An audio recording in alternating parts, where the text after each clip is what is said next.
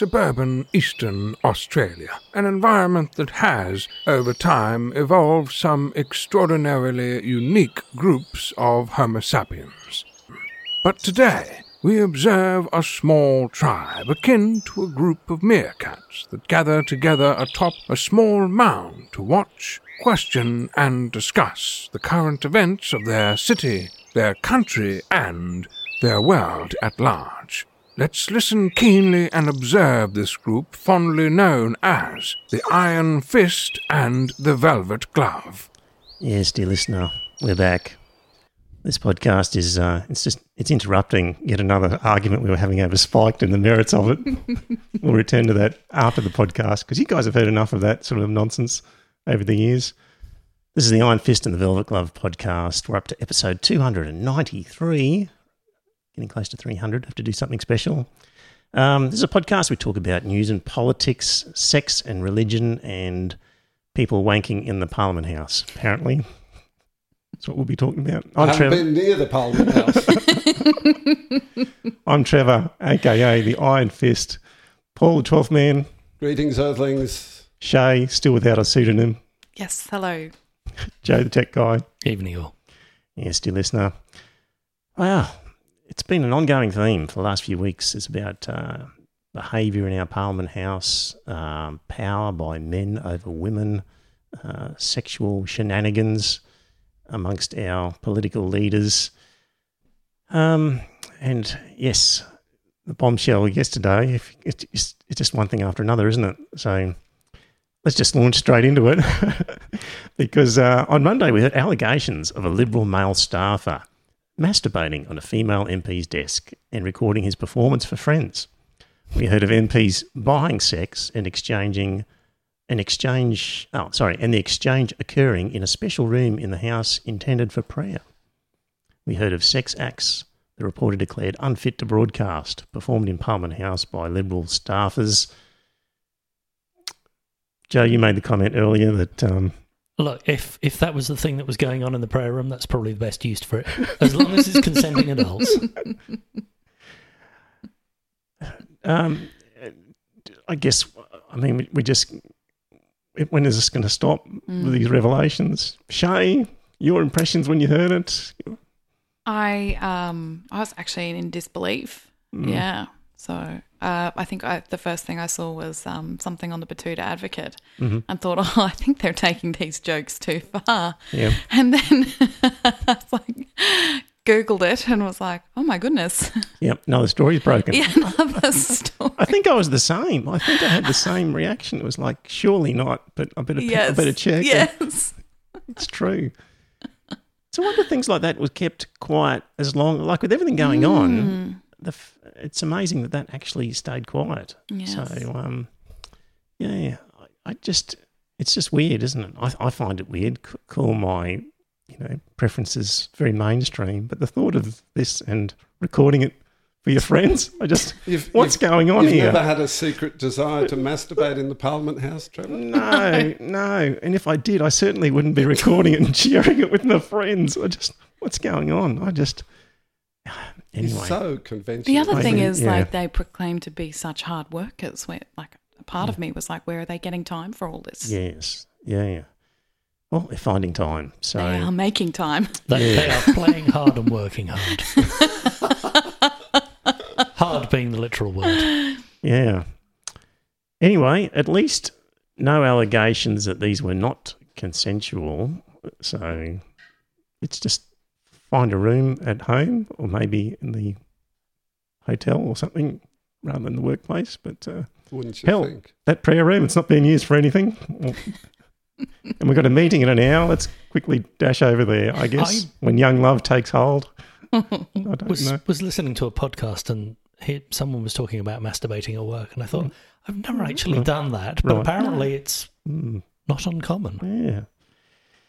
Anyway, I- it's it's I, I would ask, why on earth Mm, do we need a prayer room in our Parliament House? yeah. It's superstition, Yes. to put it simply. Mm, Do we want our secular democracy to have any elements of approved superstitious practice in, in the building? I mean, they can practice their superstition in their own time, in their own pl- space. Mm. But I reckon our parliament should be reserved for business, for, I, for I think secular you're just matters. being um, anti-religious here. And clearly it wasn't being used That's right. for So, prayer because people could go there. So yeah. I guess yeah, the it's other certainly thing, got grounds to abolish it. Hmm. Go for it. the other thing was it seemed like this.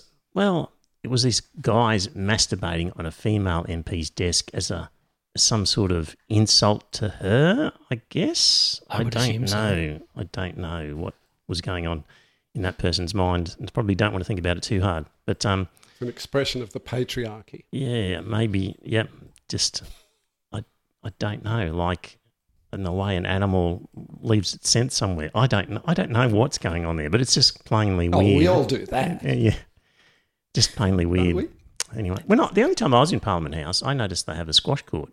Did they? Well, they did at that time. A secular squash court, I hope. I hope so. So when you say there should only be things for, were you saying for work, or were you just saying not superstitious? Things? Not superstitious. Yeah, That's so- my objection. Yeah. One of my ambitions in life would be to play squash in the parliamentary squash court, if Oh, it really? still operates. Mm. Okay. Yeah, It's a worthy ambition. yeah. Hello in the chat room, Greg and John. Hello, anybody else who joins us in there. Uh, one thing to note from all this is that Morrison knew about this way back in January 2019 about the sex in the prayer room, not the masturbating on the desk. I was say, Yeah, because he was at an FM radio station and um, Sam Dastyari was at the same radio station earlier in the day and he had said, quote, the only thing the prayer room is used for is for people having sexual relations with each other.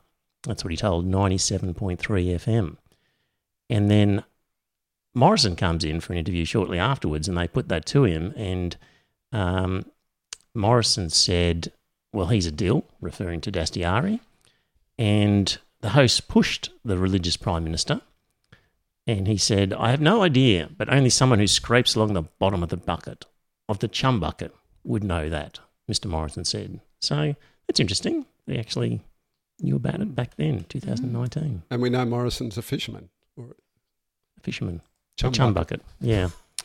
So uh, we were talking about the show, and the Chaser, I think, have uh, come out with lots of stuff about this, which humour sometimes sums it all up better than a 300 page, a 300 word essay can sometimes. So uh, this is from the Chaser update. Linda Reynolds has called the desk a lying cow.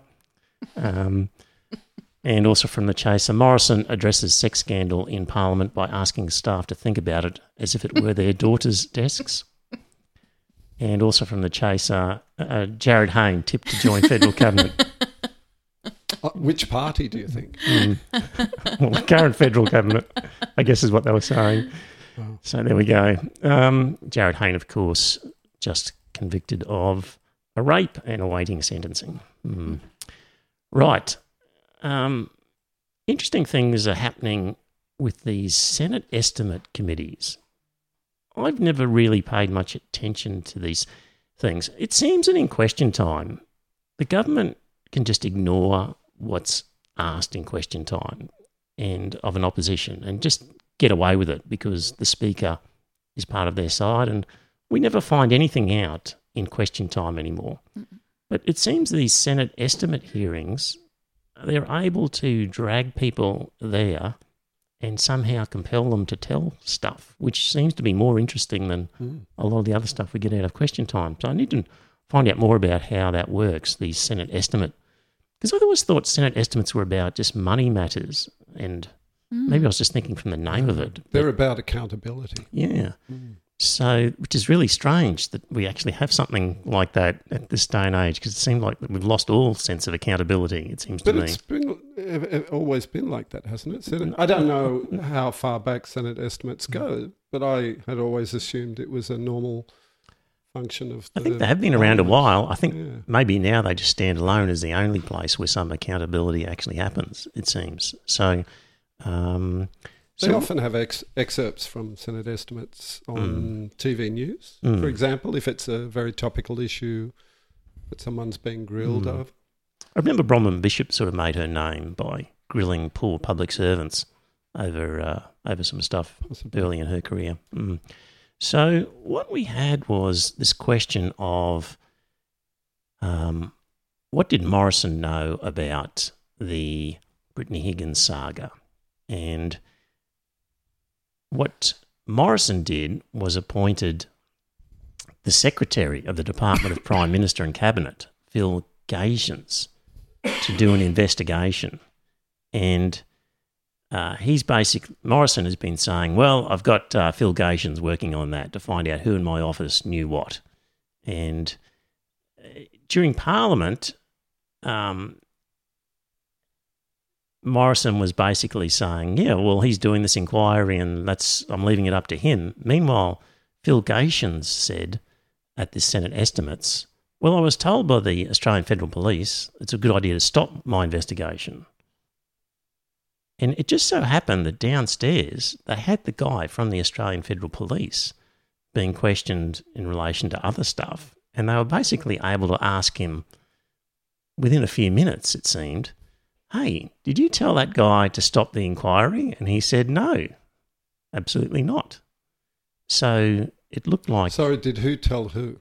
Did um, did the Australian Federal Police, um, in the, namely um, Kershaw, uh, Commissioner Kershaw, did Commissioner Kershaw tell the Prime Minister's office leader, Gaetjens, to stop the inquiry into Brittany Higgins and who knew what.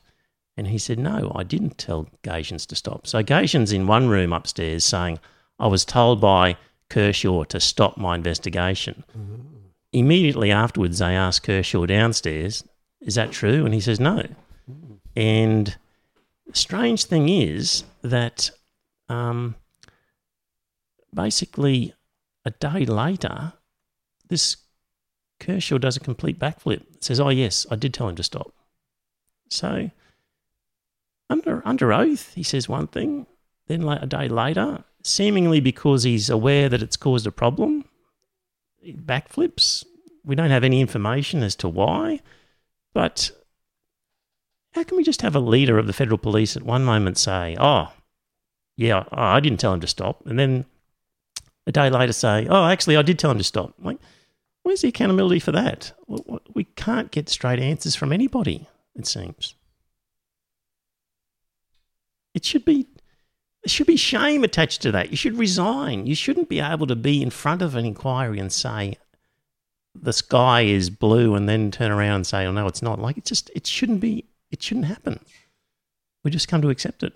Lapse of memory, perhaps. Then say you don't. Well, hang on. Well, how many it's, of us have perfect recollection of everything we've it's ever it's said a, or done? It's a pretty important thing. It is important. I, I give you that. Yeah. yeah. So I just watched quickly watched Four mm. Corners before I came over here, and mm. it is they do unpack that on the show. Mm. Uh, just all of this information. No one ever asked the security guard about the incident. She's on the interview. Yes. No one ever inquired about what she knew. Right. When she's the person who first encountered Brittany. Um, and she came on the show just to say that the the media is saying it's a it's a security breach, and there was no security breach. She followed mm. protocol to the letter. Yes. So yeah, there's some. I mean, I, am paraphrasing, but there's a lot of swirling yes. information. I just can't see. It's yeah, it's incredible mm. that Scott Morrison didn't know that people have said security breach wasn't a security breach. Mm-mm. It was mm. a breach of protocol and just bad behavior, obviously.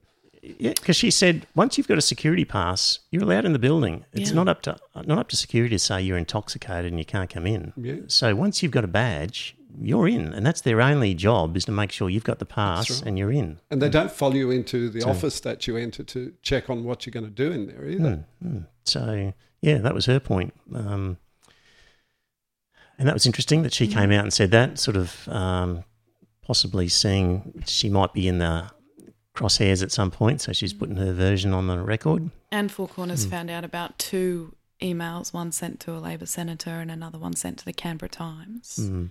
And then the the um, the actions taken after that also suggest that the government was highly motivated to mm. clear this up. Hmm. But yeah, so far nothing actually for Scott Morrison directly, but yeah, it's I think it's safe fishy. to say that whichever party was in government and something like this happened, they would be scuttling around trying to co- cover it up. wouldn't they? Indeed, Eh, of course. So it's not But- just about Morrison. Let's be clear. Yeah, but he is the government, and they have been in government for seven years. So you got to wear some of this. So yes, you are in. It, if others were in charge, it would probably or, Yeah, and or would quite likely happen. But they weren't in charge, and you were Morrison, so and your crew, so you have to um, take responsibility for it. So that's true. Yeah. Okay. Um, I thought Leigh Sales sort of summed up um, some of my feelings on this matter. So she was being interviewed by the ABC executive editor, uh, John Lyons, about her role um, um, as anchor of 7:30 Report. And he asked her, How would you describe what's going on in Australia at the moment? And she said, uh, We are seeing women say they have had enough. They have had enough of people in power using the system to enshrine their power and to keep women as less powerful.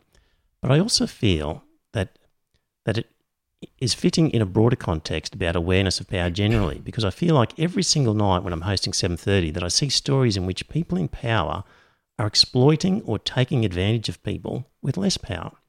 I feel like I'm constantly asking myself this question Did something change in this country? Did something change that the standard for behaviour now is not, I have to do the right thing or I have to do what I promised I said I would do, but instead, how much can I get away with? She says people are sick of banks gouging their accounts with fees and charges while somehow missing large scale money laundering.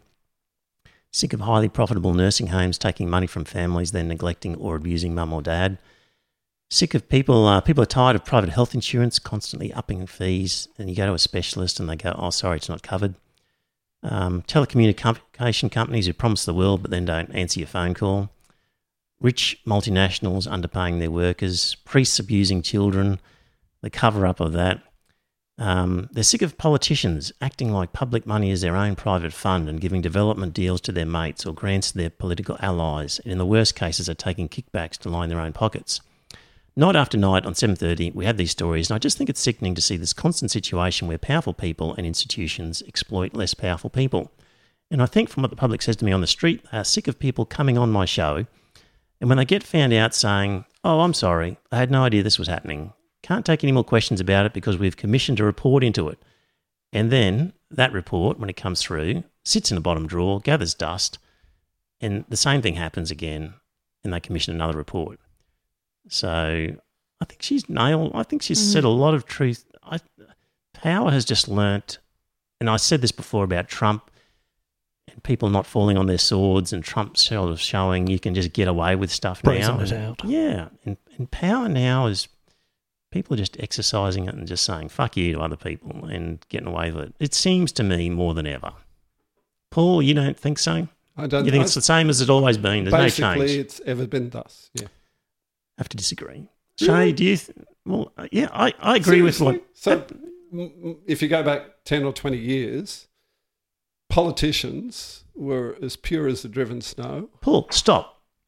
That's a sort of a spiked caricature and overblown representation of what I just said. I mean, You know where I'm- no, but you know but- what I'm But no, saying. no, you have just strawmanned me No, by I'm saying not something. strawmanning you, I- I- I- stop, stop, no, no, stop. no. I'm not strawmanning you. I was just using it as a figure of speech no, no. to say that basically, you, You, know, no, I- people I have didn't say- always been no, subject I didn't say people were pure as snow. No, I didn't and say I it was perfect. that literally, But I'm saying I it's- didn't mean it literally. I'm saying it's worse. So it's not Um, it was an analogy. It was but- not a literal statement. Paul, I think there's been a change. I think a change in accountability. I think people are no better or worse than that, what they were, but people have learned, the baddies have learned they can get away with stuff.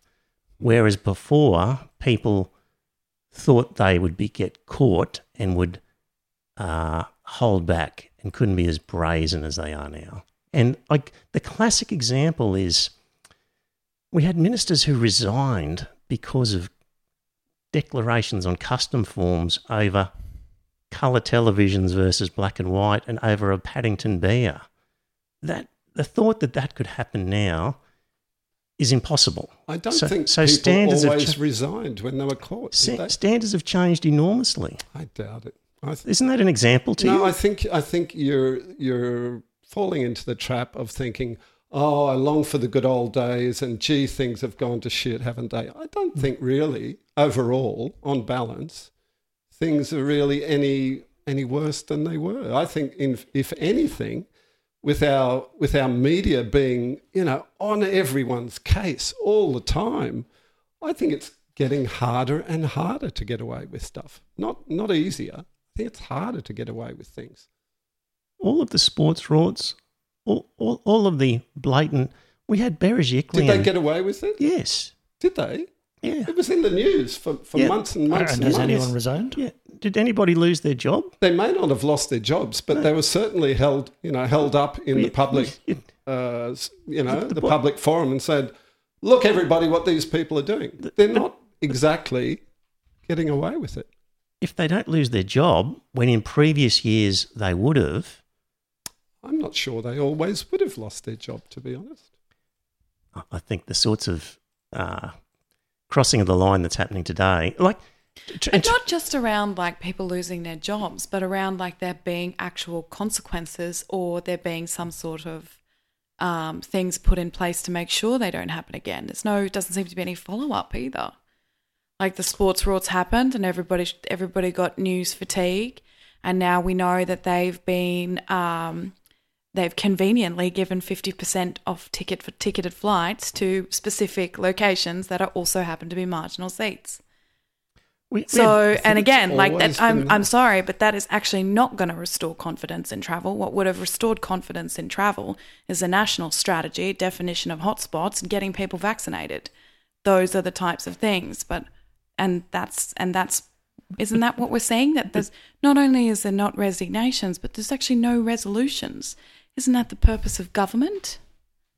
You know, Look, with- all, like all I would say is. I just don't see any evidence but we're that- giving you evidence. that politicians are any worse than they've always been. No, no, what I'm the the argument is that accountability is less than it used to be. So Oh, so I'm not people are not being forced to pay the price, and so people are are more brazen and are going for more things that years ago they would not have done because they knew they'd get caught or pay a consequence. So now they just don't care. Berejiklian comes out and says, "Well, pork barreling is just uh, that's fine." She was She's- being honest. But but that's the sort of Did she say that- fine? Did she say it's yes, fine? she did. Really? It's she said it's perfectly acceptable. Scott's saying Nothing that to be Bridget worried about. McKenzie resigned don't over think- the sports result, res- uh, sports rules. Right. So McKenzie did resign. McKenzie did resign. I don't know. Scott seems to think so. Right. There you go. So there's accountability. No? I'll I'll have to look at the exact details of the sports rort then. So uh, you, you honestly don't see a difference in in standards of our politicians. I really don't. To me, it doesn't matter Hmm. which party's in government, they'll always try and tough it out for as long as they can. Mm. Sometimes people resign, sometimes they don't. But I honestly don't see a lot of difference between the two major parties when in government. Sorry. I'm not saying there's a difference between the two parties. And I don't. I, I, don't. Paul, I didn't for one second say there was a right, difference between right. the two. I'm Okay, saying there's a I'll- difference in eras. I'm saying there's a difference in well- 30 years ago to today. Well, I, I, So you've missed my point. well, I haven't missed your point, but yeah, perhaps I didn't Mm. phrase it very well. Mm. But um, well, you know, I've been following Australian Mm. politics for a Mm. few decades. I just don't have any particular impression Mm. that politicians are less accountable. If if anything, I think they're they're being subject to an increasingly um, strong and incessant media gaze. They're they're on the television more. Well, actually, they're not because it used to be politicians would come on to the 7:30 report and programs like that and get a grilling from Mike Willesee and and other notable characters like that. Kerry O'Brien. Yeah, they just don't even show up now. They just say, "Oh, we're too busy, can't come on." Like they they dodge anything like that, and and they're now so schooled in avoiding the question that they just give bullshit answers and and and just brazen out these things. So, um, What about uh, insiders? lots of uh, front benchers appear on Insiders, Uh, and that's a fairly you know in-depth interview that they do. They, you know, they're not always making excuses and not showing up. I th- I think compared to what it used to be, I'm saying it's a lot less than what it used to be. Okay. And um, s- something like a regular current affairs show during the week, you never see a government minister. Um, it's it's very rare compared to what it used to be, and only for a few minutes. So they don't face the grillings that they used to face, and they just fob them off with. Uh, I mean, people are now undergo media training where they basically say, stick to your message. Don't have to answer the question. If she says this or he says that, then you just stick to your message and just ignore the question. And we get that a lot now where people brazen that out. But I, I think they've always done that you, too. you don't think, um, say for in America, for example, you don't think Trump changed politics and and Hmm. and altered It What I'm talking about question now? he didn't like the way he used to just say, "Oh, you're a very horrible reporter," or some. He, he would just turn it around on them. yeah. So, so you don't think Trump changed politics in America? he possibly has changed politics in America, but I don't think he's had that great an impact on the way politicians conduct themselves in Australia. Right. And you're not fearful? Are you fearful that it is going to head in that direction? Or you? Not especially. Mm, Should I be? yeah. I know. Mm. Here's something to be fearful of. So, uh, Amanda Stoker. yes, Christian Porter is um, working part time or on a holiday, and guess who's in charge of the Religious Freedom Bill? Amanda Stoker. So this was from the Pauline Pants Down page. Just a reminder: Christian Porter's Religious Privilege Bill is still alive. Um, while he's on rapist leave, the bill is being looked after by his trusty sidekick, anti trans conspiracy theorist Senator Amanda Stoker. So, and um, according to Alastair Lawrie, she's been holding meetings and teleconferences with stakeholders about the bill since becoming Assistant Minister to the Attorney General in December. Well, that's a worry because uh, she's an unbelievably pro Christian privilege But woman. on, only religious stakeholders, yes. not non-believing stakeholders. Yes.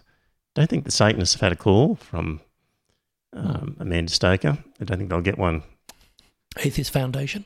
So, so there we go. There's something to be worried about. Are you worried about that one, Paul, or is that just uh, be fine? The religious discrimination bill, I Mm. am concerned about. Mm. As you know, I Mm. don't think people have any particular obstacles to practicing their religion in this country, Mm, and I certainly wouldn't give them any special privileges. mm. Uh, But I didn't know Pauline Pantsdown was still alive. Mm. right, right. That's going back a few years to Right. when uh, Pauline Hanson was in the Queensland Parliament, or was it Yeah. when she got to the I don't know federal when. Please Parliament? explain. I don't know when Pauline Pantsdown Oh, you, became a thing. does, does this predate you, Joe? Mhm. No, you remember. He's just don't saying, please explain. you? Um, here's some news for you. So I was doing some research for the Noosa uh, Temple of Satan and the the prayers issue. So prayers before council meetings, prayers before state parliament. Which So, is not a euphemism. uh, Yeah. Four. In the prayer room. Well, sex. right, right. yes, thanks. We have to clarify that these days. Yeah, Does wish me luck have some sort of other meaning? right. So, so, um, so here's, give it a there's, go. good news and bad news. So the bad news is I can't actually do anything about prayers in state parliament because it turns out that um, our law courts can't um, tell the state parliament how to conduct its affairs. So it's a non a non justiciable area. But I, learned all this because I rang up Luke Beck. So remember, Luke's the Yeah. guy who's the constitutional law expert on the separation of church and state. So And Reached out to him. uh, He's involved with the National Secular Lobby That's right. and the Rationalists and knows his stuff. So I reached out to him and he was very good and accommodating and gave me time and ideas. But what he did say was that with local councils in Australia, there are excellent prospects for stopping prayers in local councils. And it's it's not even going to need to rely on the discrimination angle because it works like this. Um, there's been cases in the UK based on common law. And what it says is that if you're having a council meeting, you can only do in that meeting what you are authorised to do by law. And if you're holding a council meeting, you are only authorised to run a meeting for the administration of council. And prayers are not part of the administration of council. Therefore, council just has no power to actually say a prayer. It's not part of council business, therefore, it cannot It's not directly relevant to a council business. Indeed. So it's called um, the acting ultra vires, and you don't even have to be a Satanist to make this complaint. You can just do it as an ordinary person, as a citizen. So, I, Trevor Bell, as a citizen of the Brisbane City Council District, will lodge uh, an application claiming that the Brisbane City Council is acting ultra vires, and I'll slap down a copy of Luke Beck's argument and run it through the QCAT and see how we go. So there's the big news for More you. dear power to your Yeah. arm, Trevor. Yes. Cool. So the good news is it can be done in QCAT, which is a forum where if you there are no real cost orders, you just represent yourselves, and so relatively risk free. Great. So so yeah. So that's that's the plan at this stage. Wish me luck, dear listener. Good luck. I've just got to do a little bit more reading and then um, start that. So We'll follow that with interest. and Luke assures me that it has excellent chances, uh, prospects of success. So, and then once that's done, um, you set a precedent, and then that'll just knock on for all councils in, uh, well, most councils in most states. Um, Let's hope. And the only ones then left will be the actual state parliaments and the federal parliament, which will be a more difficult issue. Who are extrajudicial. Yes. So can't really. Yes. So What can't- about Star Council? Star Council, I don't know, whatever. What's above the courts? right? Star if you- Chamber. Star Chamber. Yeah, if you're appealing to the Queen. We can no longer appeal to the Queen, the Privy Council. Can we That's- not? No, that's Okay. been yeah, that's been taken out. So no, High Court is it. Yeah. Anyway, um, The Star Chamber was something else, by the way, Yeah. Joe. Right. yeah, yeah, a star chamber is like uh, Like a torture chamber, isn't it? no, it's where you get hauled before a court in secret, and you don't even have legal representation, and they question you for several days, and your friends don't even know about it. And in Sounds fact, like China. well, it's Queensland. It's it sounds like Witness K. It's Queensland. They can do that in Queensland? because under the Fitzgerald um, inquiry recommendations, laws were passed where if there were crooked cops or cops that they were suspected of corruption, basically they could grab a cop and haul him before more or less a star chamber for several days um, and not have the usual um, protocols in place. Seriously? So, yes, indeed. Without legal representation? Mm, that was sort of, yeah, it was very, very Doesn't- star chamberish. Doesn't sound very Hmm. legal. No, but yeah, that was what um, one of the post Fitzgerald things happened. So, hmm. all right. Uh, Liam Healy says, uh, just let you know you've got our thoughts and prayers behind your QCAT action. Sim Bungee's saying that he's um, going to do a Kanye. uh, uh, Simbudgie is a she. Uh, Oh, sorry. Yep. Uh, yes, I'm going to stop you right there as Kanye. Okay. Right. Um, just about that. We've had a lot of rain. Well done for battling through it to come here tonight. Uh, Rowan Dean, Sky News and editor of The Spectator, uh, thought that that show Is that he? I didn't know that. yes, It's also the Do you have an anti Rowan Dean bias like Trevor? uh, I just didn't know that. Mm, Yeah, yeah. yeah. I don't. I don't have a bias against him. I just have Not an accurate much. perception of him. So. Yeah. I've just worked him out. That's it. What if I've just worked what if what if I'm actually right? Is it a bias? If I'm actually my assessments about him are correct? You're very tribal about your journalists, Trevor. I'm sorry, but Hmm.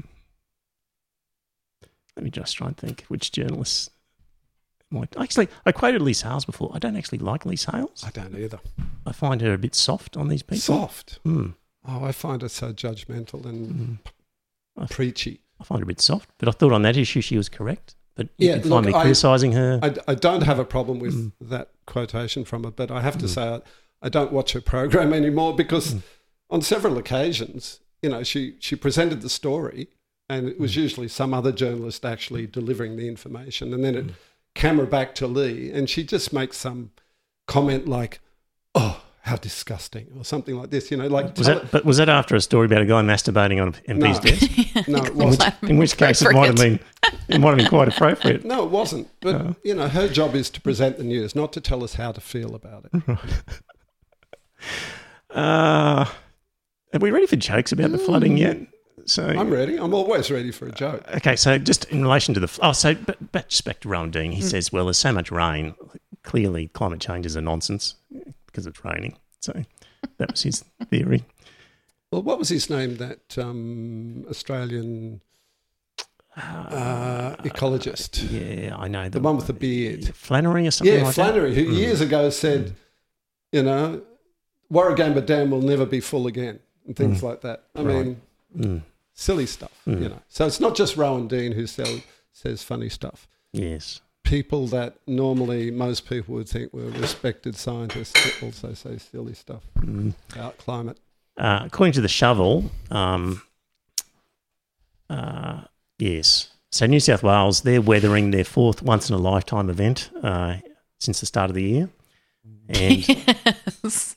and also from the shovel, house floating down Sydney Street sells for three million dollars. An unrenovated terrace in Marrickville, at the time of writing, has sold for eight hundred thousand over its reserve. Builders having good bones with plenty of scope for improvement, the three bedroom home was said to be in need of a new kitchen and bathroom, as well as new foundations and land. You won't find a three bedroom terrace in Sydney for less than this, real estate agent Hugo Tarnby told bidders as they swam to keep up with the property. The home, which started in the sought after suburb of Enmore before floating to Marrickville and then Tempe, was at times closed to shops, public transport, and other amenities. It's close to everything eventually, Tarnby said. It has 360 degree absolute waterfront views. Don't let this one pass you by, and I mean that very literally. Honestly, if you don't subscribe to the Shovel and the Chaser on Facebook, whatever, you are missing out. Those guys are funny. Might But it's an accurate reflection of Sydney property prices too at the yes, same time. yes, it is. Yep. Oh, look, I can't subject myself to Q and A too often. I think I might on Thursday. It's going to have Thomas Piketty. He's um, he's the author of Capital in the 21st Century. Talks a lot about inequality. Um, very influential book and well known. And I don't know. I'd like to listen to him, but the thought of him being reduced to sound bites and having to compete with sound bites against uh, Adam Creighton and Gigi Foster, it just it could break my heart. So I don't know if I What's can. wrong with I don't know if I can. Adam yeah, Creighton I- I and Gigi Foster now? Get ready. Get ready. Get ready. He's tribal. I've got a bias against them. Clearly. a, a- a man like Thomas Piketty should ideally just be given 45 minutes in an interview to tell his story and not be interrupted by anybody. Yeah. Um, it's just a it's a shameful waste of an intellectual to do it that way. Um, Though I have, I did Mm-hmm. see a um, Q and A episode about probably about a year ago, and it was all um, it didn't have any politicians that had you know these types of people, and it was um, it was a really constructive. It Was the last time I've actually enjoyed a Q and A episode, so Right. I reckon you can chance it. yeah, Yeah, and Oh. then you can just switch it off. if It's, Yeah. it's not going the way you want it. Mm. Do you think Yeah. it's the format? Oh yes, the format's terrible. The format is It's is destined for failure. it's shocking, isn't Mm. it? Because as you say, people they just get a few minutes to speak and then other people on the panel get to say whatever they like about it. Mm. And, and there's not always they don't always get an opportunity to respond um, substantially. Mm. You know what I mean? Mm. So it, it's it's all over the shop, isn't it? Really. Yeah. I mean, I have to admit, I I did like it for the first few years Mm. that it was on. I th- Mm. I thought it was a quite an interesting and watchable program, but it's definitely gone downhill. Mel says she still watches it, and Simbaji says Q and A with scientists are the best Mm. ones. I think that's true. Mm. Yeah. Okay. Um, happiness index came out, and um, uh, it's an annual report produced by the UN Sustainable Development Solutions Network. It ranks 149 countries based on gross domestic product per person, healthy life expectancy, and the opinions of residents. They're surveyed, asked to indicate on a scale how much social support they feel they have. If something goes wrong, their freedom to make their own life choices, their sense of how corrupt their society is, and how generous they are all comes out in a happiness index. And I'll give you one guess, dear listener, as to who turned out on top again this year. Finland, Finland, Finland, the country where I want to be. Bo- Finland, of course. Australia came in number 12. From the top, Finland, Iceland, Denmark, Switzerland, Netherlands, Sweden, Germany, Norway, New Zealand, Austria, Israel, Australia, Ireland, United States, Canada, Czech Republic, Belgium, United Kingdom, Taiwan, province of China. Interesting description, 12th man. France, Saudi Arabia, Slovakia, Croatia, Spain, Italy. Takes you down to 25. So, um, And what do you notice about the top? Is it the top 20? No, the top 18 are all, with the possible exception of Israel, Western liberal democracies, aren't they? hmm. Speaks volumes about um, comparative political systems. Uh, yes, does speak volumes about political systems.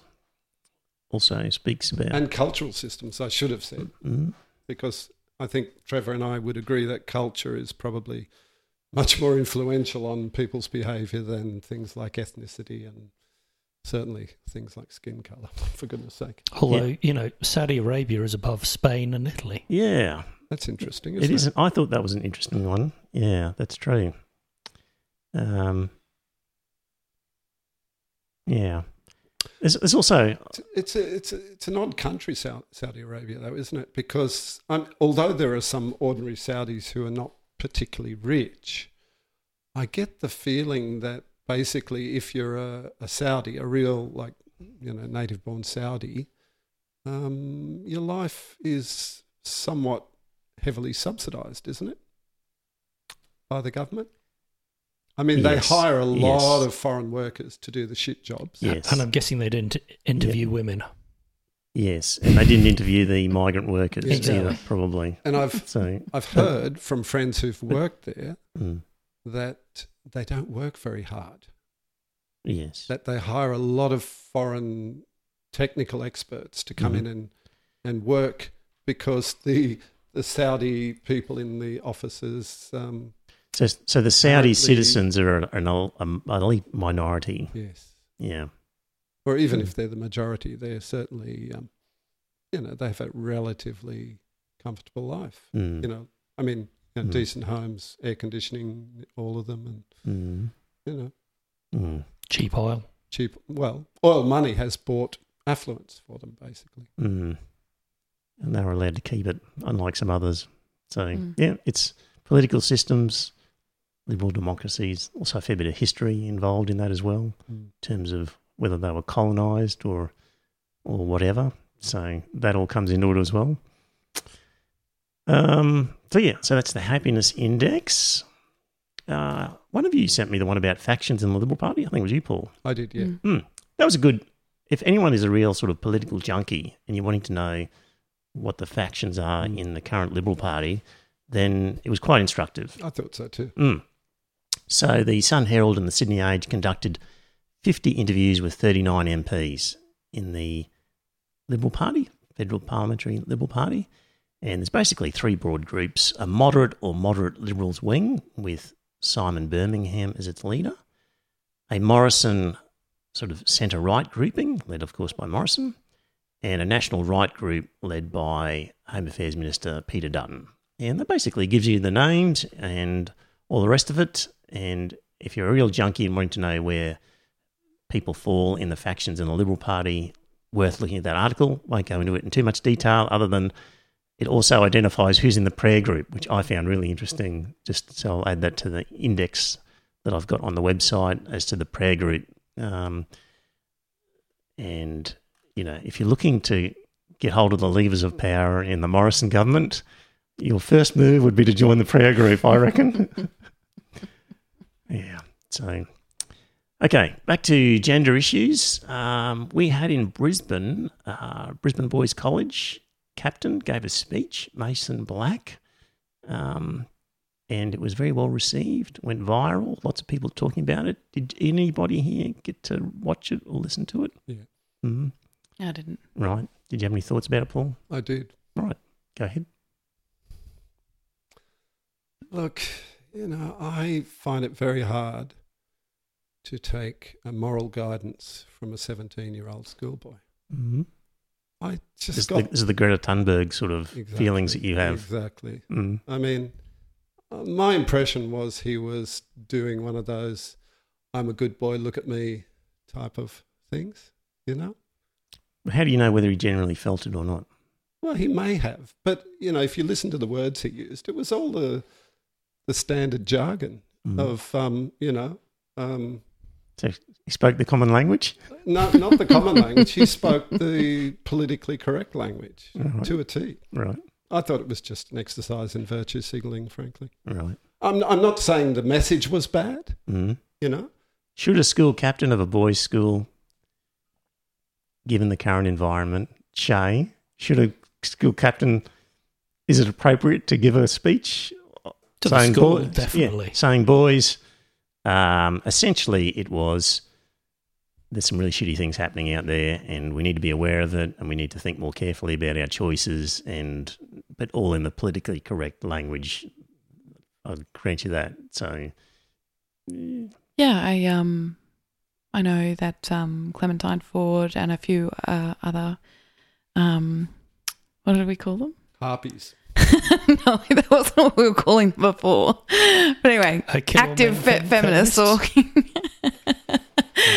anyway, Clementine Ford She is was- a very she just said- person. mm, she she would mention that you know we're all we're all applauding this young man. But I um I noticed in the case of Jarryd Hayne today that it was actually that young woman's brother-in-law who actually stepped in and started the process of um, having Jarryd Hayne held to account. I know in my personal experiences when I've talked to my young male friends and when they've stood up for me, it has has made a difference, and I think that it's valuable. mm, Yeah. Um, I'm just but I didn't actually watch his speech, so Yep. I don't know if he was towing the line. right. As I said, I didn't disagree with the Mm. the ideas. Mm. I just thought it was a, a little And I bit- think that when we are so critical all the time, it stops the movement too. Mm. Yeah. Um, You know, like why why would why would any other young man now speak up if we're going to just be like, Oh. well, no, no, no, Do you think he watches the? Um, He's listening right now. right. Sorry, I didn't mean it. You're a good boy. Really, you are. Uh, yeah, I think we'll come to it later, but um, you know, regarding them. like, and I know that police commissioner's app suggestion is stupid. Yeah.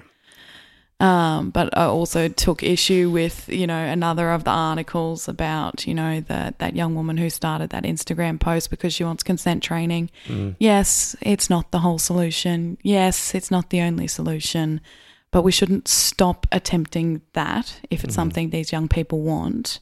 And also, we can address possibly address the pornography. And Okay. I'm getting ahead of Well, myself. you are getting ahead of yourself. We'll get to that one. I just want to finish with um, Mason Black, the college captain. Um, two ideas. One is a friend of mine who's got a daughter in first year uni and another one in grade 10, I think, something like that, or uh, roughly around those ages. One of them, at least, was kind of pissed that a lot, this went viral. A lot of boys were reposting Mason Black's speech and like, good on you, Mason, right behind you Mm. thing. And the daughters were actually pissed because it was like, what? It needed a guy to say something before all these other guys would share something and and affirm what's being said. None of them, in their eyes, were sharing. There's been lots of stuff by women, speeches, and Brittany Higgins and other all Very sorts impressive. of stuff um, has been out there which they didn't share and didn't repost. and they were like, "Really? It had to be a guy to say something, and you as a guy can now." Rep-. So I thought that was interesting. That was just a response by young women, and it's a, um, you know, it's by no means a representative full study, but that's just an interesting response. I Don't you think it's So- fairly predictable that guys wouldn't repost what chicks write? You know, and I guess that's the point. Mm. is it? That- yeah, Mm. I think. And yeah, so I thought that was an interesting one. And um, uh, look, I, I thought his speech was fine. It, it wasn't, I didn't think it necessarily deserved to go viral. Like it's just Mm. a pretty much an ordinary everyday speech, I thought. But Paul, I find it interesting. You don't like it when young people lecture you because you feel like they don't have a life experience Exactly. to do that. So, Exactly. but then they might feel the same way about about This us boomer. as old codgers lecturing them, and they might say, "Well, you might have experience, but you're also out of touch." So, Mm. so they might have a similar mm, criticism of of you or or old people. Like, get out of the road. You've made enough mistakes. What would you guys know? Um, you don't know how the world works today, and Look, when Uh, I, on the occasion that I discuss mm, you know, sort of social or political issues with my daughter, um, I often think back to when I was a young man. I had the same attitude to older people. I thought, what would they know? mhm. You know, they, they, they're past it, they're beyond it, they don't understand. And now that I'm a senior citizen, I hear them saying the same thing that I would have said when I was, you know, 18 or 25 or whatever. And eh. but but from this from this perspective, I think that young people really just don't appreciate that life experience does tend to give you a little bit more perspective on things like this. might also give you a, a a bias, and it might also give you a few scars, and might also shut some doors that are open mm. in the mind of a younger person. Like I it's not all. I think all it's the opposite, to uh, be you know, honest. I don't think young people are necessarily more open minded. because because people get in ruts in their thinking, and they get convinced about things.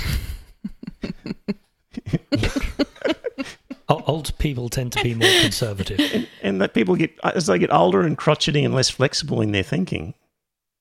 So Mm. So Yeah, but look, I think it's. so I it's age isn't necessarily No, an it isn't. advantage. I, I, I totally agree. It isn't. Yeah. And and there, I've met plenty of you know mature age people who are not open minded. In fact, who are quite narrow minded. Present company accepted. But um, yeah, age age doesn't guarantee anything. But just Mm. my point is that Mm. life experience Mm. does have value, and Mm. that when I hear people like Greta Thunberg Mm. lecturing the world about how immoral they are, I just think it's contemptible Mhm. that a person without life experience thinks that she knows better than you know all the other Well, if she studied mature, it, maybe experienced if, she's, people of the world. if she studied it, maybe she has. Like, Come on, like no. all the it's not something you can study. well, moral, Life life experience is not something you can uh, study. uh, uh, morals are things you can study. Morals, yeah, the ideas of morals, but she doesn't just talk about them; she don't- yeah. preaches, and Mm. I find that really gets up my nose. Mm. And you know, this young boy didn't arouse that Mm. sort of response in me by any means, but Mm. I, I just looked I, at it I know. and I I, thought, yeah, right, mate, Mm. okay. It's a, it's a, you know, it's it, it will earn him brownie points big time, but I find it a little bit hard to take it too seriously. mm.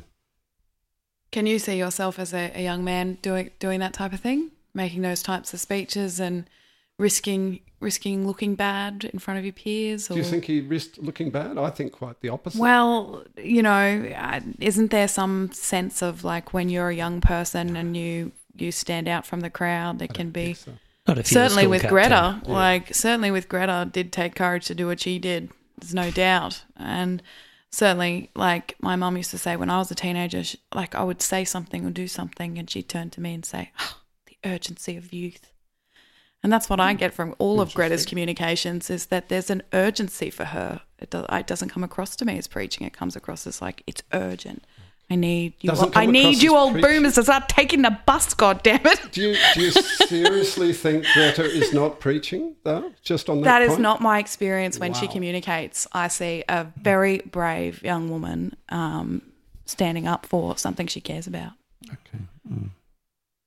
You don't like preaching from young people. You just don't like preaching.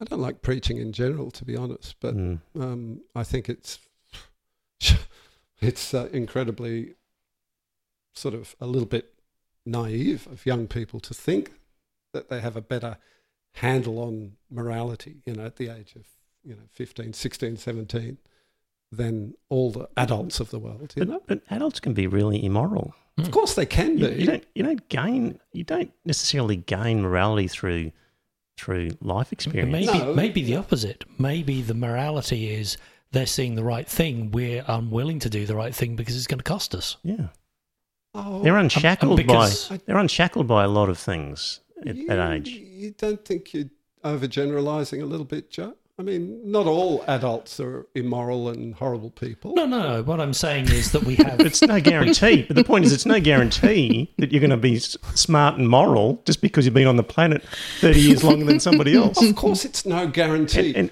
but if you were to, you know, put together Mm. a, a list of the, the people in the world from any country, Mm. from any background, that you respected as knowledgeable and wise, they're hardly. It's hardly likely there'll be anyone under twenty on that But, list. but surely. we're not, when you say knowledgeable and wise, you're starting to get into technical uh, sort of feelings there. We're, we're talking about we're talking about morals and what's right and wrong, and what should we be doing as a society.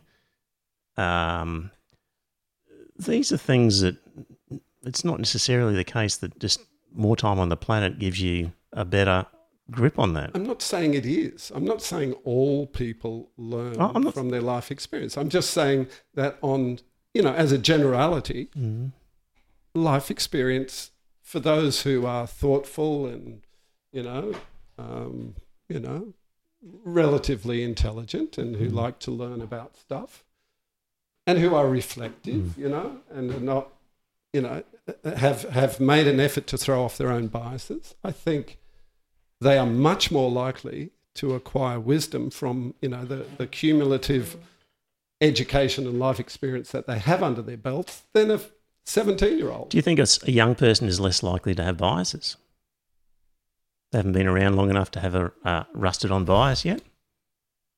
possibly but That'd be an advantage when it comes to this sort of thing. but I think by the time you're 17 you probably have some right, but you, on the whole, you might well have less bias than somebody.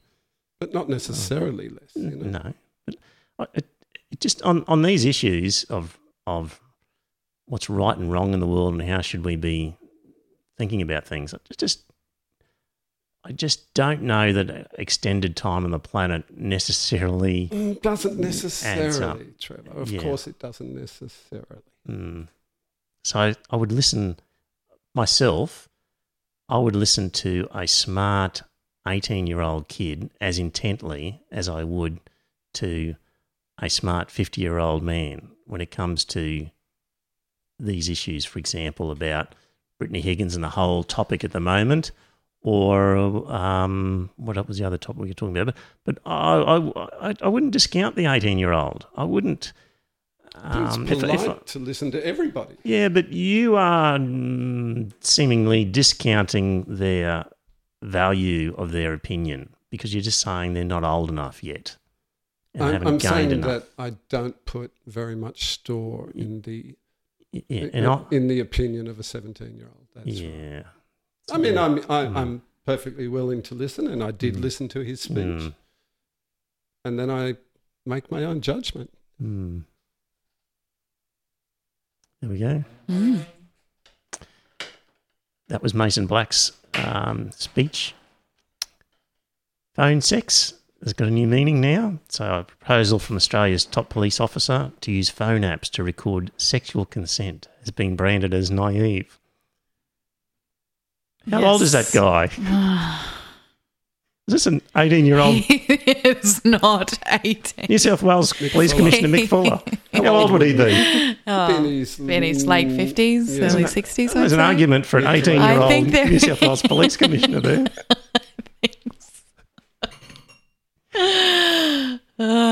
So, interestingly, Denmark launched a similar app last month, but it's only been downloaded 5,000 times. There we go. It's, yeah. So, he even admitted himself that it probably wasn't the best idea he's ever had. Mm. Um, but hey, everyone's allowed to have a bit of a th- put a thought bubble out there and just see what Mhm. happens. Yeah. hmm Does it imply that he's really uh, just doesn't have any ideas left? Mm. That's what it seemed to me. I was like, you know, Yeah. Yeah. What, the he doesn't have much faith in the justice system. yeah. You know, What he was saying was um, not only could you register your consent with the app, but you could register your ongoing consent during the activity. it seemed to be what he was getting at. Did anybody else have? You keep pressing that button. As, Did anybody else get strange images in their mind when they read that? Because I certainly did. um, according to recent figures from the Bureau of Crime Statistics and Research, reported that sexual assaults rose by 10% in 2020. With a total of 15,000 women coming forward, only 2% of those led to guilty verdicts in court. So that's that. statistics. I think that's worth a comment. Hmm? Mm. I've I've read that report, and and they always seem to finish it with the percentage of convictions, Mm. as if it's some kind of marker of whether the law is appropriate or not. You know what I mean?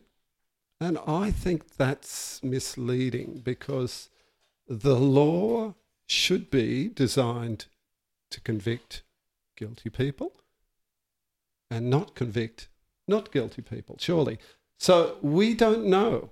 I mean, yes, there were prosecutions, and I think it's it's it's a safe guess that some of those you know alleged offenders were guilty. But uh, you know, the justice system relies on a presumption of innocence, Hmm. and it must do. Hmm. So if, for whatever reason, they fail to persuade a jury or a magistrate, whichever the case, uh, that the the alleged offender was guilty, then that person should be found not guilty, surely.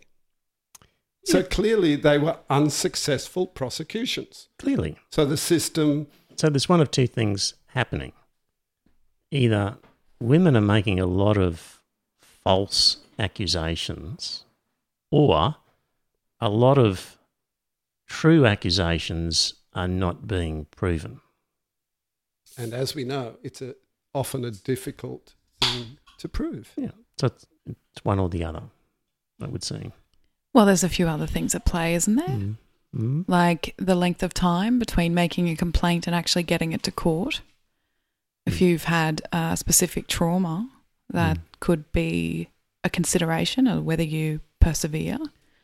Um, The- what were some other dec- things? How likely are you to trust the police? Are you going to be victim shamed when you show up to the police? All those things, of course, Yeah. are factors. like Yeah. it's uh, The system is stacked against the complainant. mm, Yes. mm. Yep. And then um, I knew I should have brought my textbook. I don't. I think But, I would um, take take issue with that, Trevor. Mm. You're saying the system.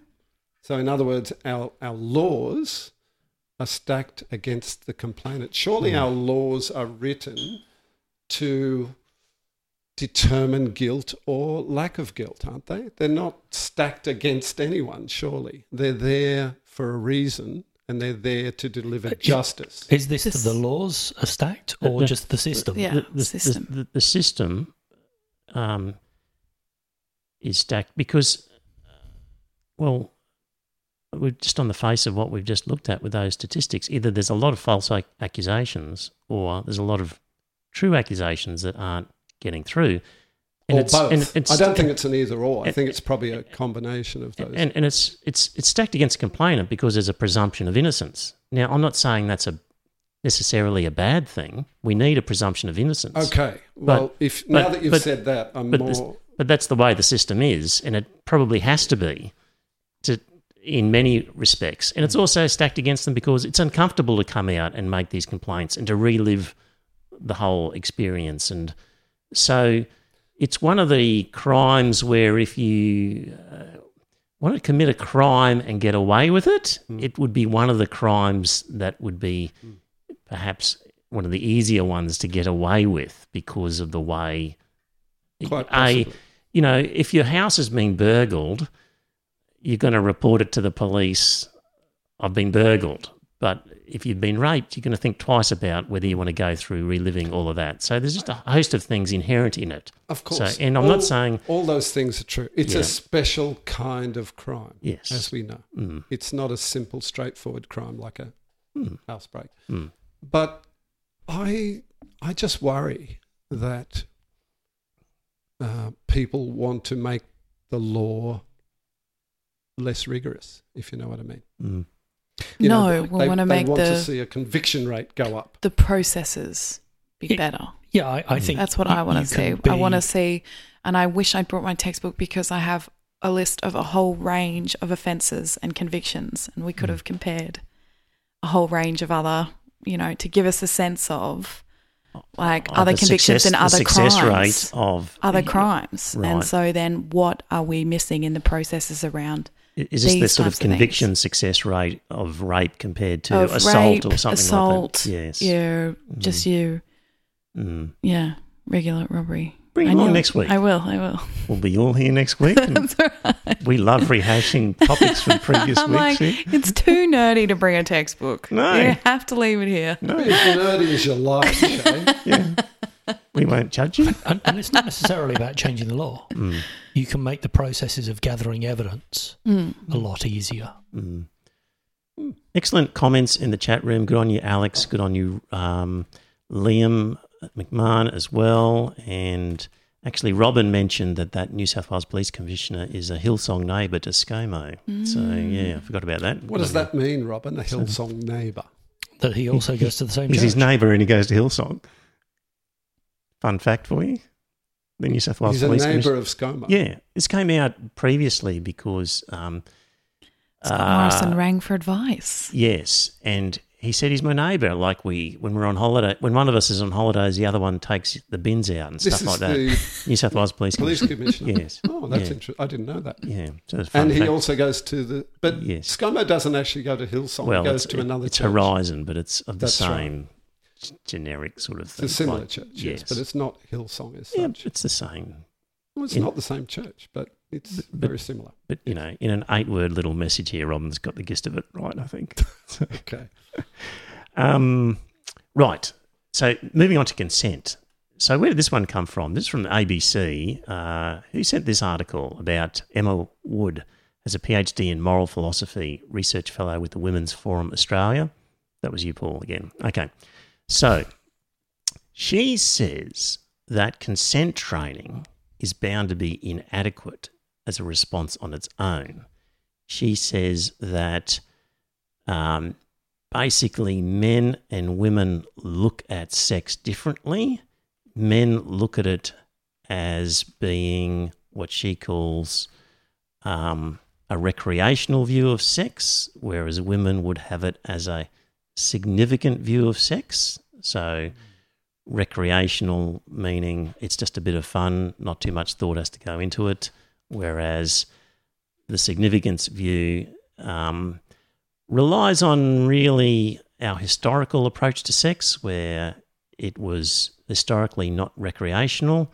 It was viewed as a profound union of persons suitable only for mutually loving and mutually committed relationships, governed by rich courtship norms, uh, etc., etc. So she's saying men and women are different in the way they treat that. Having consent training is not going to be good enough. She says that um, because now the dominant sort of narrative is that we should be approaching sex as a recreational view rather than a significant view well, that's how she thinks society's viewing sex now, that consent training isn't enough. And let me get this right here. Um, uh, I gotta find her argument here. Basically, our culture's embrace of the recreational view of sex has deprived young women of the ability to say no, mainly because it's deprived them of the rationale for saying no. So if everyone's saying, hey, it's just sex, it's just a bit of fun, her argument is, well, women feel they can't say no because, hey, why would you just say no to a bit of fun? You must be crazy if you're not up for a bit of fun. Is kind of her argument. Is it, is it your reading of this, Shay? Am I paraphrasing this right when you read it?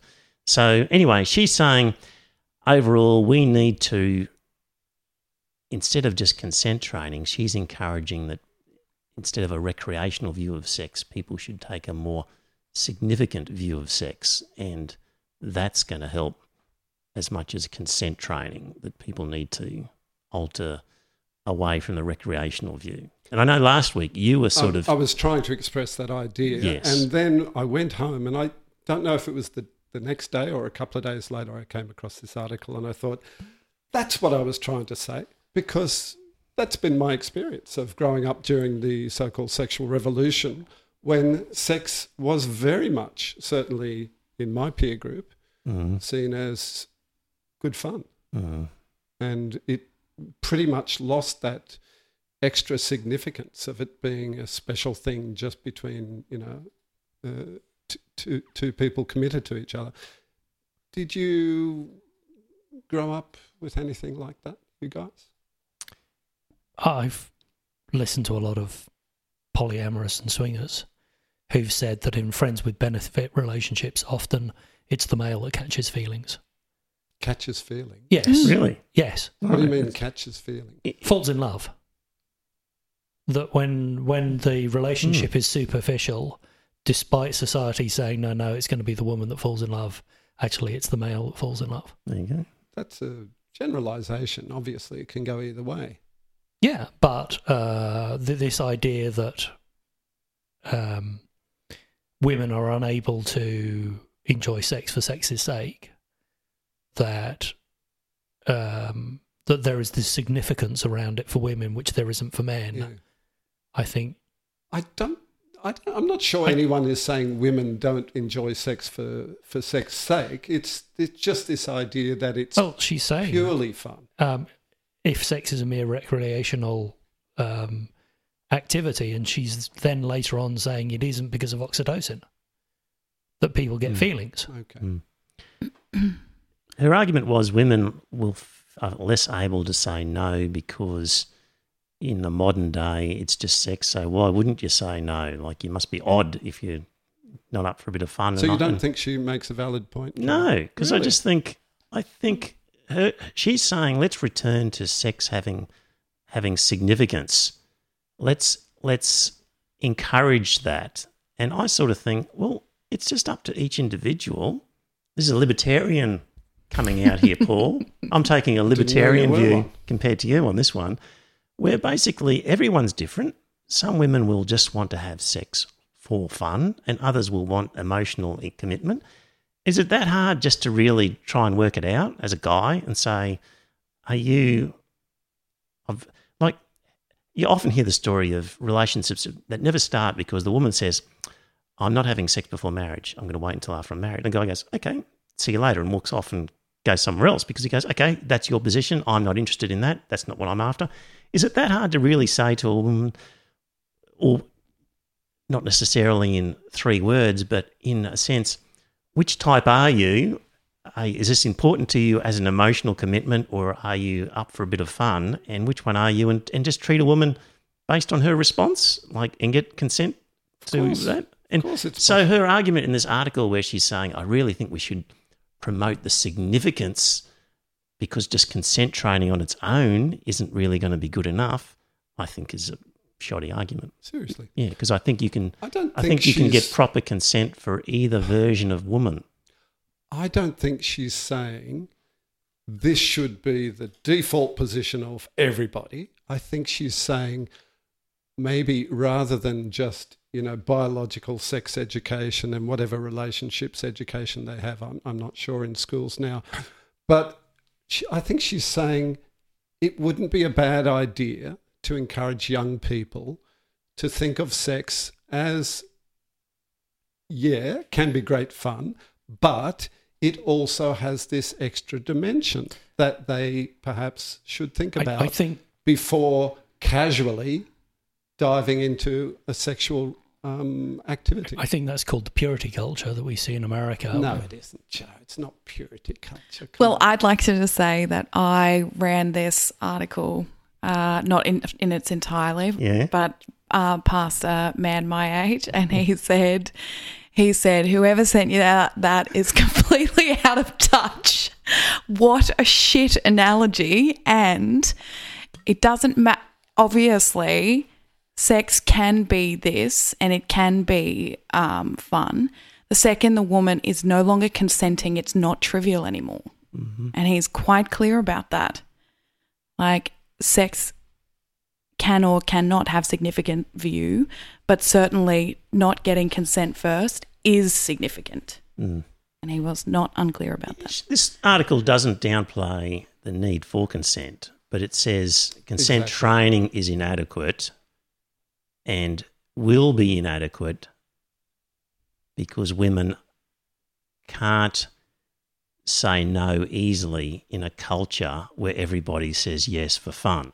Mm. And as a result, we should have a culture wide reinculcation of the significance view of sex. Might give young women know, a much needed confidence boost in those deeper instincts that speak in their best interests. According to the significance view, saying no to sex with a wide variety of people, far from being incompatible with an interest in sex, indicates a high reverence for it. But doesn't It's it a- just it- suggest that It's it's it's an it, it's got. I, I don't like it. mm, So I don't like it either. she's she's certainly saying you need consent, but she's saying consent training isn't going to work. People just need to take a significance view rather than a recreational view, or more of a significance view than a recreational view. And I think I just think BS. If people want to have a recreational view of sex, and and good luck to them. And- and why why I don't why think impose- she's saying nobody will, Trevor. no, but she's she's trying to say I think people should have a significance view. Well, that's that's just a Do we know? there's no reason for it other than she that's her personal preference is what she thinks she people should be. But it doesn't follow in any logical argument that women necessarily should. They could be perfectly happy. I don't think she's saying every woman. and, and our society could be perfectly happy. Uh, she's really just saying it's it's people need to get a bit more she she also proper. works for a Catholic university. It doesn't surprise me in the least. Mm. Yeah, but look, you know, let's not damn her because she works for a Catholic university. No, but these seem I mean, very um, It's always good to religious know. morals. Yeah, good to know any Uh, any bias she might have. Look, I, you know me, I'm an absolute atheist Yes, to the T, and I thought, yeah, and I do not find uh, religious practice at all mm, attractive or have Mm. much going for it. But, you know, I, I also think it's a mistake to just, you know, oh, someone goes to church, oh, their, view, their, their views are worth nothing to me. I think Yeah. that also But- is but- a very yeah. But Paul, bigoted but view we pretty much people pulled this argument apart without having to mention religion. So Well, John mentioned it. yeah, but we've pretty much done and And dusted then with you her. sort of like, oh, yeah, that, that figures. Well, it doesn't surprise me, and it doesn't. But that's true. I- but you, but Paul, you have a bias against but- people who are associated with but- but religious Paul- institutions. Paul, I just picked apart this argument yeah. without mentioning religion at all because it's just a bad idea. Well, I And then at the- disagree. I think it's a good idea. Yeah, but it, but in the end, religion's mentioned again. Okay, that figures. I don't think her religion has a lot to do with it. Not once in the article does she mention anything about religion. I don't know. I reckon it does because Where? I, I, I, T- Show me. no, uh, no. I reckon religion has something to do with it. I reckon. I reckon this is an odd article to say the modern woman needs to close her legs. I don't and think in- she was just saying women. I was. I think she was saying people. No. Men Young and No, women no, no. end up caving no, in. She's talking Yes, about the that's, problem. that's she- one one aspect. no, she was talking about article showing. women. She- I think she is indicating No, all young people. No, her emphasis is on women because she mm. sees women as the ones who have difficulty saying no. She didn't say Well, men do. She said me- women. So her her her message is to women. Yeah. Um, and to our society, we need to have less sex and make it more special so that women feel more comfortable saying no. And is you don't message. think that's a good thing that women would feel no. more comfortable saying no? But not not not because everybody's having less sex. It should be women should be able to say no in an environment where everyone's having sex whenever they want to, and a woman should be able to say, oh, on this occasion, no, and that Yeah. should be it. Yeah. And she is not saying people should have less sex. I didn't Nowhere say- in the article is she saying people should have less No, sex. no, she is saying though that people should take on the significance role of sex rather than the recreational, and that necessarily means less sex. Well, she is saying know that. about She's saying treat it as special because at the moment everybody's banging everybody and you're a bit of an outlier if you say no. Hmm. Hence, consent training isn't helping because women feel Okay. restricted in saying no. Well, I think this is the same as the voluntary assisted dying, where they're making in the, the the religious people are making non-religious arguments to bolster a religious attitude. Mm. you know I'm not religious, Joe. No, no, I'm not saying you are. I had no idea she had anything, any relationship with any religious institution No, it- whatsoever. it was- and I read the article and it spoke to me. A I- person with, you know, several decades of sexual and, and life experience. I honestly, uh, when I was young, I very much had a recreational view of sex. Mhm. And as I got older, I thought, you know what? Maybe sex is a little bit different to playing tennis or going for a swim or, you know what I mean? And, and I, I just, I think there's a lot of uh, wisdom in what she wrote, frankly. Well, and it's got nothing I think she needs consent religion. training How? because she hasn't she hasn't actually cited anything around uh, she hasn't linked any of what she's saying to any evidence that women are in fact having difficulty saying no.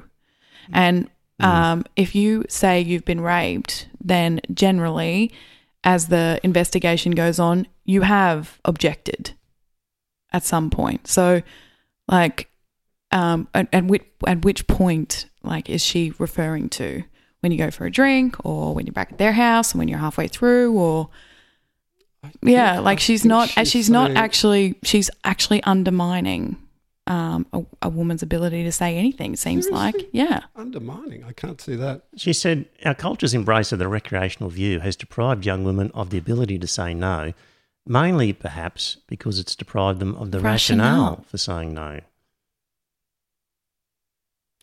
Well, I think she has a point. And she's not anywhere in the article saying that rationale needs to have any link with religion. She never mentions religion. Of course she doesn't. But And she's. as you know, I'm an atheist. Yeah. I agree with her. Mm. I think sex, not for everybody Mm. and not in every case, but I think, yeah, I'm, I'm quite attracted to this idea that sex is not just another I- I'm sure that there are recreational activity atheists that we who in. are fully believers that we shouldn't end our lives prematurely. Mm. Mm. um, or that I, I know of ant- atheist anti-abortion activists. Of course, why not? Uh, Well, exactly. Uh, So it doesn't necessarily follow, but what I'm saying is this smacks very much of religious values, even if it isn't specifically calling out religion. Mm. Um, so my values are religious values? I Uh, don't in, think so. in this particular case, possibly. No, And- they're and not. There's not. They have nothing to do with religion. I rejected religion decades ago. But it happens to coincide. So if it coincides, it Look, must be the same If, if. I was a really smart um, evangelical and I'm wanting to create a more conservative world, Mm-hmm. then I, would hire a bunch of people to write articles encouraging the behaviour I want without mentioning God. Conspiracy now. Shay, did you So- notice how he did that? So It's, if, a, it's a if- religious if- conspiracy. If, if I was smart, I would say, look, these values we're trying to push, let's push them in a rational, ethical, argumentative manner. Don't mention God. That That's- and and because some people, as soon as you mention God, will turn off.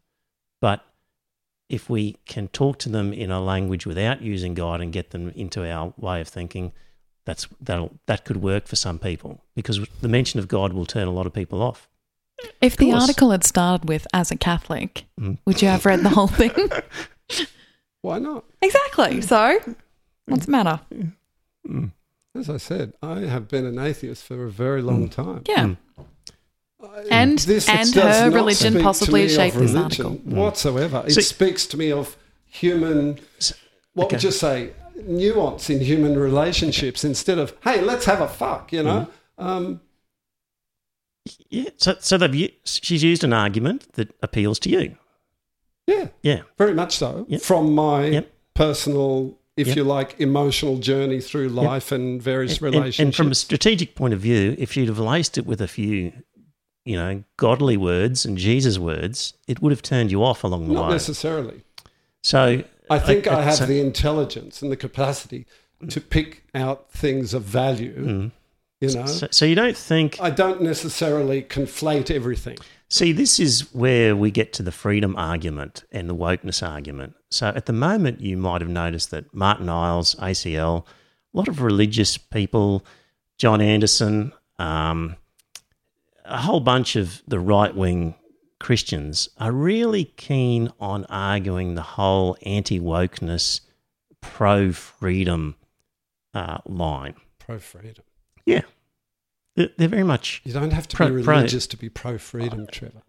Did I say you have to be? No. Why But- would you say that, Paul? well, it sounds like it. You know, these Paul- rel- religious Paul- nutcases, they're all pro freedom, they're anti woke.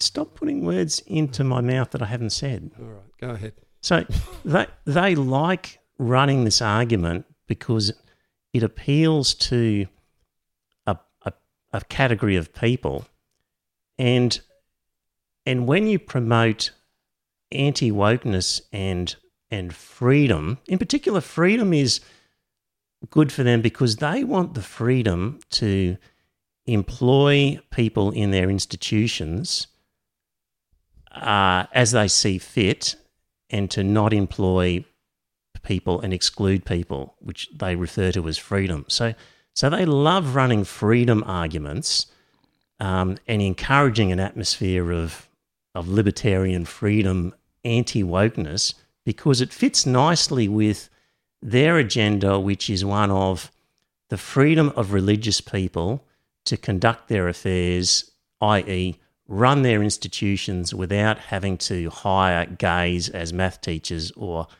gay children. So, so they enjoy that argument because they can they can run it and it promotes their side without necessarily having to refer to God and Jesus.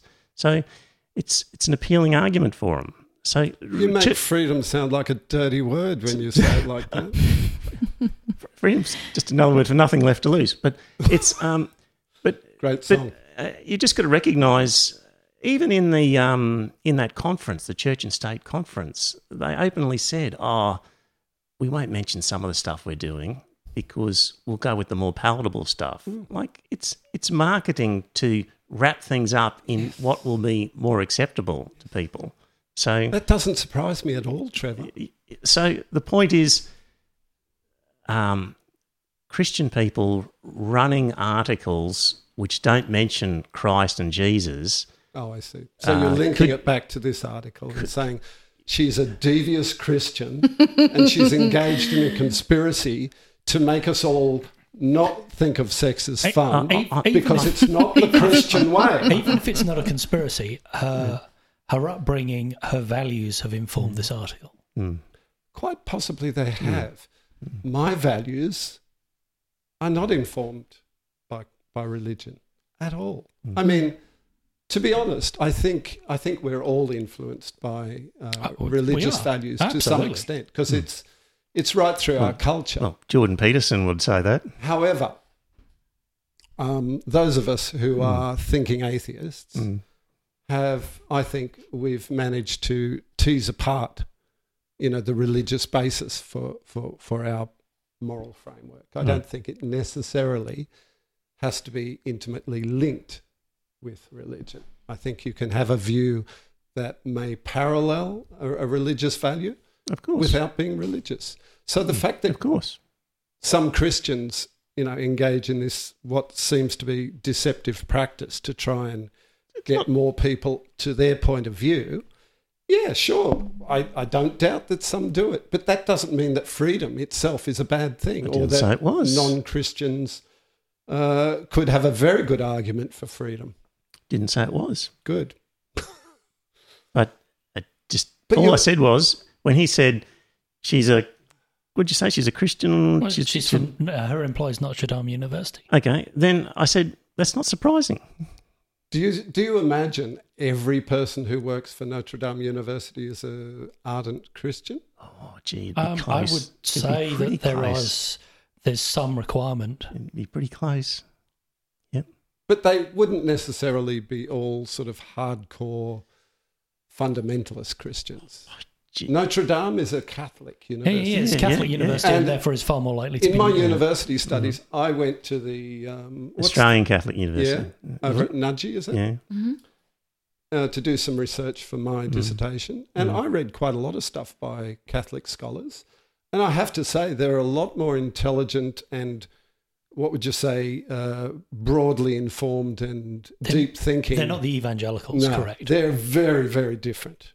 And they're much more intellectually oriented. Mm, You know, I mean, not all of them. And I, I, I'm not saying I agreed with a lot of what I read, but they certainly impressed me with their, ah, what's the word? They're, they're just not simpletons, you know. They've, they've studied things and they've read a lot of stuff. And They've subtly appealed to you.